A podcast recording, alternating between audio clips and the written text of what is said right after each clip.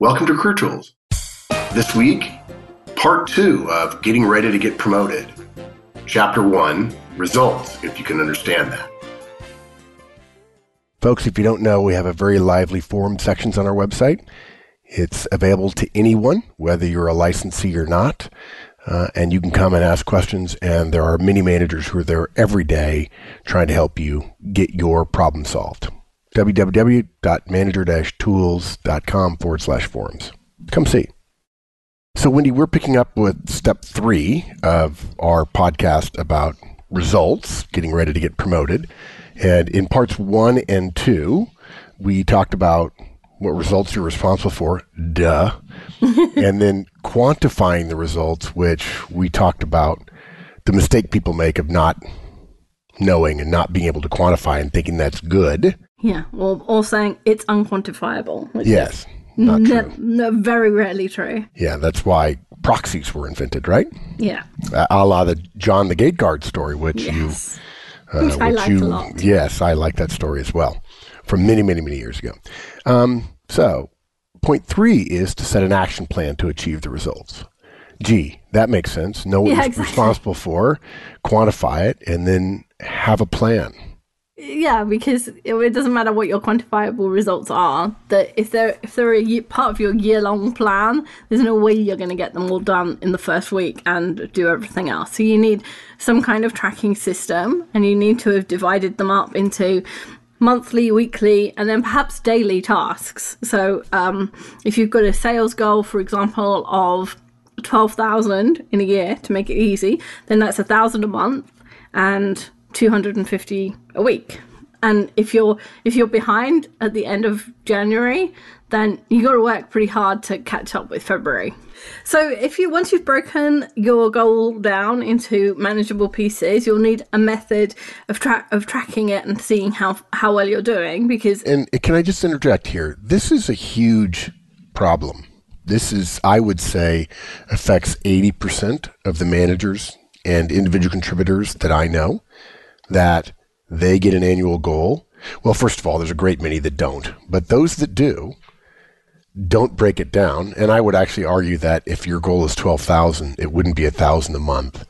It'd be 1200 a month. Um, so you'd have some time left over at the end of the year because everybody has a plan until they get hit.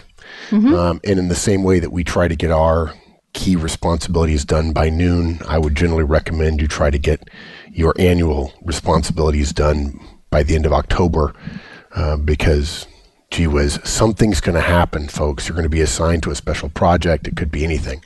That said, coming up with what the monthly is and then turning it into week to week, day to day goals is this enormous gap in people's minds that they see the big number, they see the long term thing, like, well, we have to increase our use of foreign vendors by 80%. And I think there's just this ennui that happens that, oh, that's too much, or I'll never, I've never done that before, oh, I can't get there, or yeah, okay, they say that, but really we don't necessarily need to. And I think this is the step where managers fail. They don't say, okay, I can't get all that done this month. And they want to, they want a silver bullet. And I think there are a lot of professionals who do the same thing and say, well, I, I can't get there. And then I think there are some companies who go the other way and say, well, you don't worry about the annual thing. You have to get number X today. Um, I disagree with that. We, we generally recommend let's understand how what you're doing fits into the big picture, uh, and then have you work backwards to what you need to get done when. And and we're suggesting, by the way, that all quarters are the same in your business, which is rarely true. In retail, unfortunately, you have to wait until the end of the year in many cases. Um, but this is a huge step. Okay, what's my big number? And then and it may be a proxy. And then how do I get backwards from that to what do I do today? There's no proof that your work today will in fact get you what you want. You have to come up with a plan on your own. It's easy if it's just number of phone calls. Well, all I have to do is add up the number of phone calls each day. But it's really that simple. It's more complicated. Like, well, I have to get a foreign vendor in order to arrange this, in order to arrange this, in order to get this situation in the place it needs to be so that we can ultimately achieve what we want to achieve, which is growth in that sector by so much. But you have to be willing to do it. and you run the risk of not achieving your plan or of having the wrong plan. Neither of which risks are worthy of not doing it because you're afraid you're going to get in trouble for either having a plan or not getting there. And I think far too many people just think they can get away with not having a plan and stumbling through and waiting for the boss to get excited about it, or maybe hoping the boss doesn't get excited at all. I just think this is a huge, huge opportunity for people. Even if you don't get there, and maybe your whole division or your whole group or your whole team doesn't get there, you're going to be a lot better off if you had a plan. You showed your plan, uh, you made your plan clear, and you showed how you were working toward it. Absolutely. And you've got to keep going through the year as well. You can't start start well in January and just like just like us all at the gym, you know, have petered off by February. Right, exactly. Because trying to pick up in October is going to be really hard. Really hard. Yeah, and it's futile at that point. October is futile. Yeah. So you're going to need a method of tracking whatever the results that you're getting. So we talked about customer interactions in our first example. So you could use a notebook, you could use a spreadsheet or some other tracking mechanism that makes sense to you. Your company might have one. You might just want to use a piece of paper or have an email or a text document or something where you record what happens. But whatever method you use, you have to be alerted when you're about to miss the target. Because there's no point in recording it all and then you know someday in september going oh i wonder how i'm doing and thinking oh i should have done 10 a day and i've only been doing 7 for the last six months and that's not good. So you need to look at the tracking mechanism regularly as regularly as you're writing in it or writing on it depending on how you're doing it but you also need to look at it at the end of the period the day the week the month and make sure that you're on track going back to my point earlier, I think David Allen's point about in getting things done about next actions is really a good one. And what you're suggesting is we need to track, and that, that leads us right into the discussion of reporting. We'll talk more about reporting in a minute. But geez, if, if you're going to report and ask yourself, folks, if you're an individual contributor, if you were managing somebody doing this, wouldn't you expect them to track their work? And then by definition, if they were tracking it, wouldn't you expect reporting? Or, or even vice versa. Wouldn't you expect your people to report to you? Yeah. Well, if they're going to report, then they have to track. Tracking and reporting are inextricably linked. And I'm going to say this now for many of you who are technology people who are about to, in that dark part of your brain, say, well, what do you want us to do? You want us to do the work? or you want us to, you, you want to report it, track and report? And the answer is yes. We want you to do both. Um, there is not a job where you get to do one and not the other. Uh, some simple tracking and reporting is not too much to ask. In fact, it's not only not too much to ask, it is part of your job. It is inherent. If you work in an organization where work is specialized, where work is divided, um, so that many people's work has to go together in order to produce value to society, then by definition, the reporting of your work is necessary to value creation. And if you don't create any value, then we don't have to pay your salary. So therefore, you're going to have to track and report. Now, there are rare cases where organizations overburden people with tracking and reporting. Yours is not one of them. Um, because the average person that I talk to says, well, you're always asking us to do more tracking and reporting. I'm like, show me what you have to track and report. And there are some places where their systems are difficult, um, and so it's burdensome. Uh, but generally speaking, most organizations don't have too burdensome a tracking and reporting system. And uh, too many people have developed, particularly, I have to say, guys, I'm sorry, in software development, this idea that if I develop a knee jerk reflexive response of, you can't ask me to do that, what do you want me to do? You want me to work or you want me to report on my work? you'll be burdened with less reporting. The problem is then no one knows what you're doing, and then we don't know when you're behind, and then you end up being part of the problem, and then we end up getting angry at you, which is not good. Um, so you, we're expected to report on things. Now, Wendy, I think you were talking to me about a risk register as well.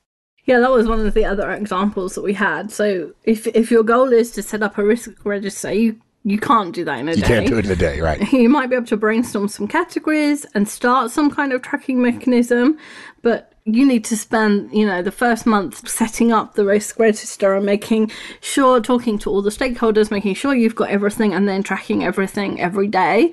And I don't know if this is universal, but one of the things I've seen is they track near misses as well as um, oh, absolutely. things that happen against, you know, as well as the expectation. So we expect somebody to be run over by uh, by a car in a year, but we also track how many times the person a, a person has been narrowly missed by a car um, in order to know how big the risk is because yeah. the more times it happens as a near Closely, miss right. the more likely it will happen the actual event that we're tracking exactly is going to happen yeah so you need to think about them every day make sure that people are coming to you with things that should be on the on the tracking and you might want to have that as part of your morning or evening ritual like it's this is the thing i do first thing in the morning or this is the last thing i do at night? This is the way professionals manage their lives folks. They're not afraid that other people know what they're doing and what whether they're ahead or behind and so on. And in fact the act of reporting or the risk of reporting that they're behind is a motivational factor that causes them to keep from being behind. And the modern world sense of well i don't want to have to over report i don't want to have to over track things um, is leading to the idea that we can keep the organization from knowing when we're more than 10% off path. It's unethical to keep the organization from knowing. It might be self interested. I think it is, but it's unethical. And so we're probably a little bit old fashioned in this regard. I think there are some people who are listening going, wow, they're really suggesting we be transparent. Yes, we are. the thing you want everyone else to do that you secretly hope you don't have to do, um, you wish that other guy in the other project would tell you what he's doing and when he's doing it and whether or not he's yellow, green, or amber, or yellow, green, or red. Um, yeah, we recommend that. That's an obligation that professionals have. Again, when work is divided, when work is specialized. Okay, let's talk about reporting. Okay, so if you have a weekly or monthly one on one or weekly monthly meeting with your boss, whether it's a one on one or called something else, you can report your results then and it depends on the timeline and what you're doing, whether weekly is appropriate or whether monthly is appropriate. You want to report at least monthly, even if that means sending your boss an email or setting up an ad hoc meeting to discuss the results. Because getting promoted is as much about your boss knowing what you're doing and how well you're doing as it is about doing well. Yeah, I, I feel bad having to defend tracking and reporting. Gee whiz, you want to get promoted, but you're not going to track and report. You're, in other words, you're not going to feel confident that you're actually reporting on data. That you're not, in other words, that you're you're going to go to your boss and say, "Well, you should feel good about how I'm doing." It just doesn't yeah. work that way. it doesn't. There's no point in getting results and then the organization not knowing about them. Yeah. And you're being paid based on those results. Right now, your job is to get those results. So you have to report on them so that the organization knows that it has to pay you. Yeah, the, the moment you start managing other people, um, and, and we'll assume that takes care of the lion's share of promotions, you start developing the need for organizational smarts. And organizational smarts are probably not as important as results. They're not. Um, but they're not nothing. And if you don't let the organization know about things, you shouldn't cry that you don't get rewarded for them.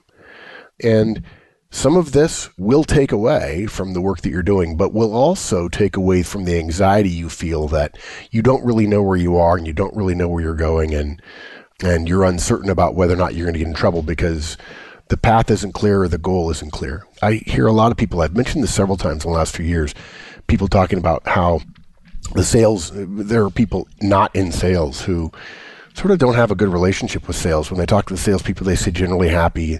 They seem generally happy, and they're generally uh, they come into the office and when they're in the office and seem to get along with everybody. Part of that's their personality, and part of it is their job is just very clear. Mm-hmm. They know. They know if they made their number for the month and it's only the twentieth, they're happy, right? They're absolutely happy. Uh, and they can spend the next 10 days working to grow their bonus or to add to to make it easier so that they can really do well by the end of the year. And I think far too many people don't realize the benefit of clarity, which you can get for yourself to help you feel better about how that clarity helps you feel more at ease about your performance. One way or the other, whether you get promoted or whether or not you're worried that you might be on the bubble. Yeah, this is this is a this could be a lifesaver as well as a Yeah. Step up. Yeah. And what's sad is we have to do this podcast to imply that people aren't being tracked, people aren't required to report. And in some cases, all you have to do is your job with full tracking and reporting and communication about it and meet the criteria and exceed the criteria in order to be a top candidate for promotion. And so that brings us to our next point, of course, which is Yeah. Really, really, results are one thing. Ideally, though, it's not enough to meet 100% standard, right? You've got to go beyond what you're responsible for. And the logic I always use for this is when you're promoted, you're going to have more to do, right? You know, they pay you more because you do more. It might be less hands on, but it's more brain work, or it's more meetings, or it's more decisions, or it's more risk, but it's definitely more. And so if you want to be promoted, you have to demonstrate that you can do more, that you can fit more into your day, that you can have more relationships, that you can take on more rest, that you can deal with bigger projects, whatever it is. You've got to be able to prove that you can do it. That's like all the people that want to move to another job in another company and they want to be promoted at the same time. Yeah, it's. Well, yeah. so far, all your resume says is you can do the job you're doing. They don't have any clue whether you're not, you are able to do more. Let alone in a new organization with a new culture and new everything else. Exactly. Yeah. Well, yeah. The, the, the thing I feel about that is ask yourself whether or not you'd want somebody else promoted in another part of the company that barely proved they could do the job they have and suddenly is being asked to do more. I mean, in some cases that works. The person has a hidden talent and we got lucky. Far too often, particularly after the first promotion, the chances of it us getting lucky really slim, really slim. And yeah, of course you want somebody to prove they can do their job and more because the job above them is going to require more. And so you've got to be you've got to do that as well. So, I think you said additional goals. Whatever you're responsible for, ask yourself, okay, what more can I do? It may be more on top of the numbers or the proxies you're already responsible for. It also could be other things, training other people, working with other departments, helpful literature for customers, uh, new customers that may not be in your purview, relationships, you know, that I'll get you into a company wide project that gets you visibility. Shoot, organizing the company picnic, for heaven's sake. Yeah, if you're an admin and you want to, you know, ad- admins rank themselves based on the rank of the manager they work for. So if you're an admin and you only work, you you work for five of the sales managers and you want to work for the CEO, organizing the company picnic is it, it shows a lot of things that the CEO wants in his assistant. Yeah, and you might say, well, that's a lot of work. Yeah, so is the promotion you want. Exactly. Okay, you want to work for the CEO? Yeah, introduce yourself to hard work. And and by the way, when you take on more than you're responsible for, you better be tracking it. Otherwise, you're going to lose track of it, and then it won't get done. Yeah, Yeah, you don't want work. You don't want to do work that you don't get credit for. yeah. And then finally, our last point is one that we've started to allude to already about relationships. All the time, as you prepare for promotions and you get promotions, it cannot come at the expense of relationships. The Career Tools mantra is results in relationships, results in relationships, together with, of course, handling your transitions well. And we see far too many people who think that results in relationships are antithetical to one another. And it's just not so. You have to learn how to achieve results while strengthening relationships, let alone it being at the expense of relationships. Yeah, so if you if you're looking for additional goals and you had two to choose from and you thought they had equal value, choose the one where you meet more people. Yes. Because those people will become your supporters if you treat them right. And you need people around you. You know, it- there's going to be a meeting, the um, Steel Cage Deathmatch meeting. Maybe a promotion board isn't quite like that. But, you know, there is going to be a meeting where somebody says, okay, we've got three candidates. What do you think? And if you know all the people who are making that decision and they all think you're awesome, then it's it becomes a slam dunk. Yeah. And uh, instead of them sort of spending, you know, an hour going, Bill has this and Bob has that and Jerry has this. and each one of them, each one of the three people only know one of the three people who are being considered. And so it ends up being we're all fighting our own dog rather than yeah. you being great in all three people's minds. Well, look, I think he's great. I think he's great. I think he's great. Well, geez. Well, I don't know the other guy. I don't know the other guy either. Yeah. Yeah, why are we having this meeting? Let's make a decision already. Now, that may not be the perfect promotion decision process, but it's a common one. Mm-hmm. And yeah, knowing people, that, well, as, as you and I have said hundreds of times, smile at people on your way up because you'll see them on the way back down. You can probably get one promotion, folks, just based surely on your numbers, just based surely on results. Just one. The danger, of course, is if you do that, people tend to repeat what they got rewarded for, and you'll probably make the same mistake again. And, you know, if you're Bill Gates, you can probably get away with it, but you're not. And so, you know, I've said that a few times, Wendy. Someday Bill Gates is going to listen to one of these casts and go, actually, yes, I am. of course, the point is that Bill Gates never got promoted. He started a company and it built underneath him. I'm, I'm, I'm pretty sure he doesn't worry about his career either. He worries about big things like saving mankind, and we're pretty close behind him. I just think that there are too many people who realize the thing here is results, and so they put all their eggs in the results basket and they underinvest. And sometimes they figure it out when they're a senior manager or director, and sometimes they don't. And then they fail when they become an executive. Um, folks, whatever you do, always keep relationships in your back pockets. Your relation, the number of relationships that are active and helpful to your career, and that you can ask a favor of, must be growing as your career improves in terms of your scope within the organization. You must be able to work across the organization, and it becomes more important as the organization becomes narrower because the narrower the organization becomes, the more things get done across the organization. And the less people you're able to avoid if you take Exactly. the negative view. Yeah, be careful how high you get up on the flagpole because the more your rear end's exposed. Okay, wrap us up.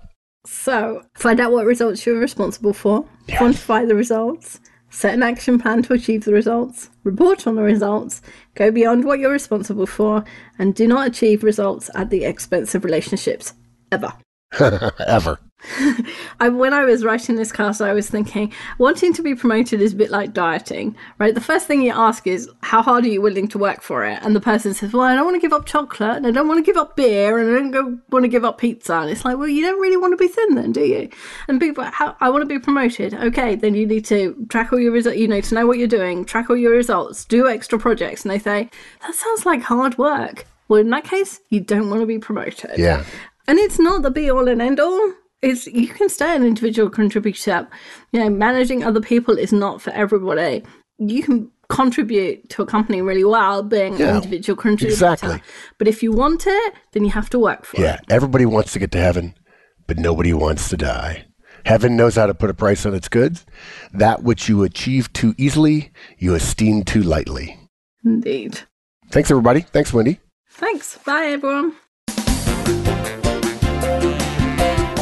That's it, folks. We finished with part two, and that's the end of this part of the series. We'll refer back to chapter two and many other chapters and get ready to get promoted in the months ahead. I hope you return with us.